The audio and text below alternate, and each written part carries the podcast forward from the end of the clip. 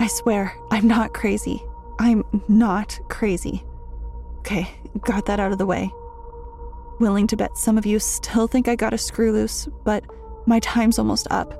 So I have to warn you guys, because the authorities won't, before you all share the same fate. My name is Miles Cortica, police officer of Caterville, Michigan. That's a small, out of the way town for those of you who've never heard of it.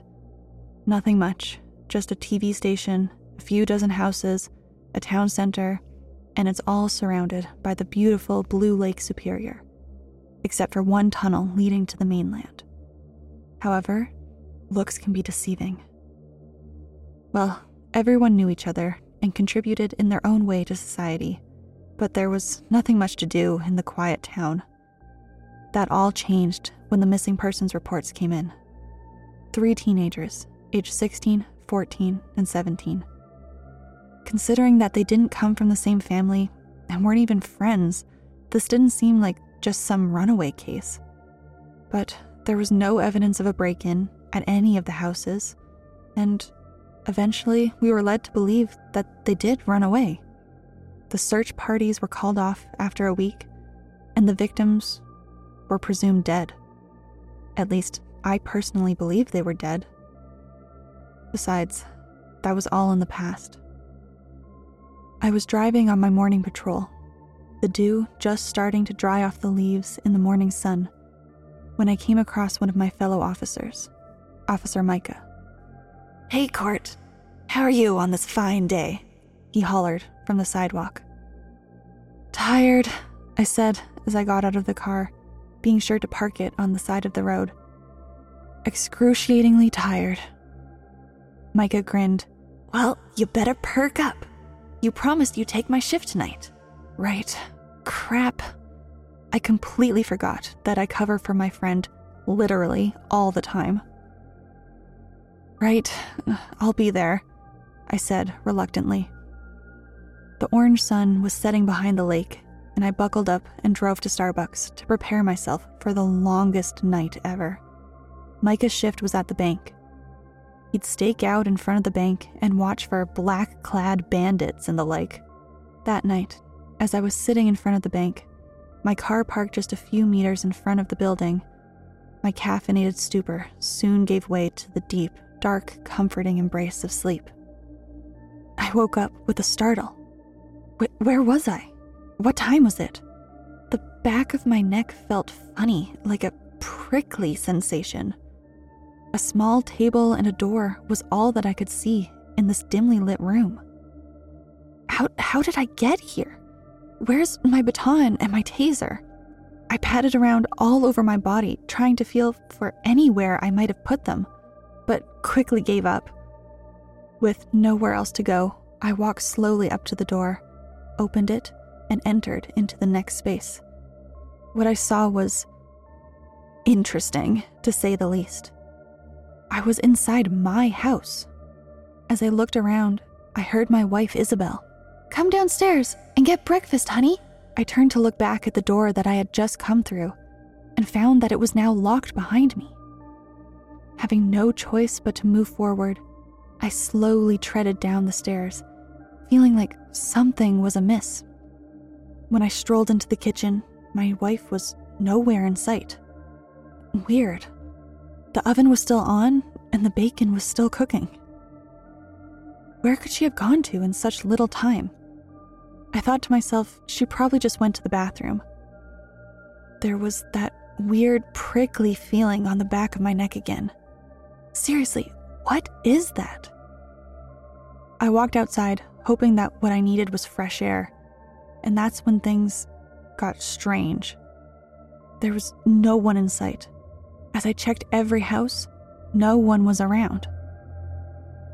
They uh, must be in some kind of meeting, I said to myself. Something seemed off when I walked up to my car. I still didn't know where my wife was. Was she okay? Crap, what if she was in trouble? I ran back inside to find no sight of Isabel anywhere. Isabel? Are you there? I shouted. No response. As I walked further into the hallway, however, I heard sobbing coming from the bathroom. I quickly rushed to the door and hollered, Isabel, is everything okay? Her response was a simple two words Run away. A howl of pain came from inside the room, a scream with a pitch that even my wife could not make.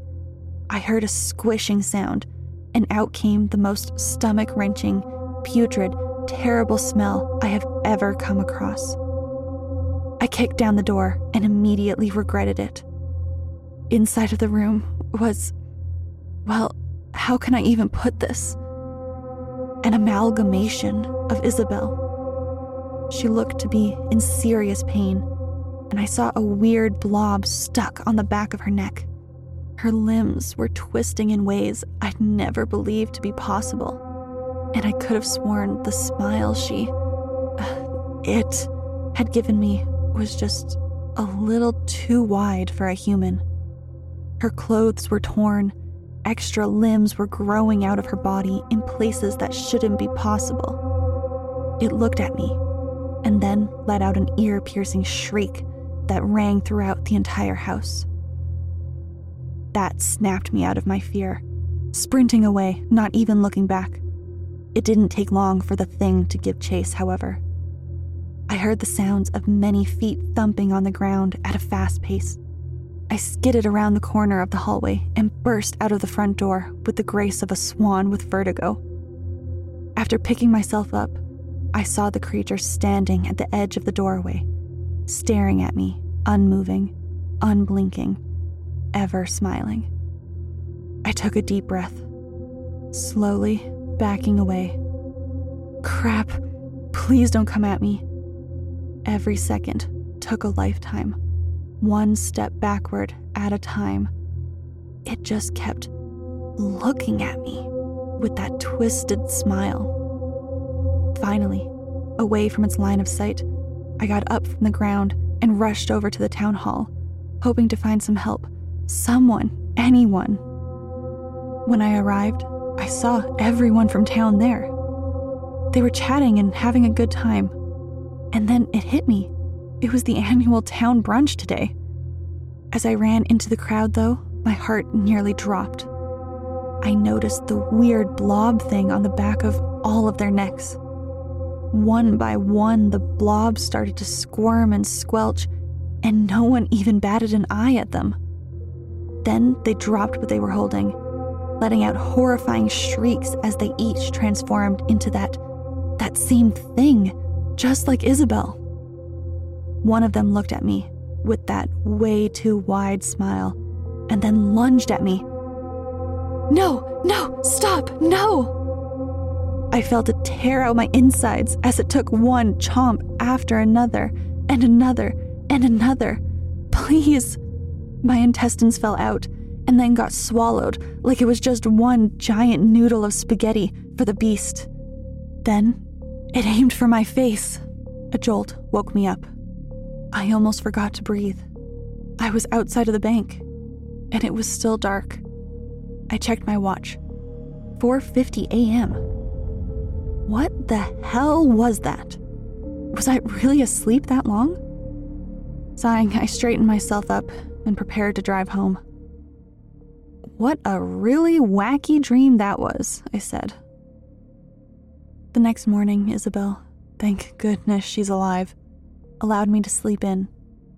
And when I woke up, there was breakfast waiting next to the bed.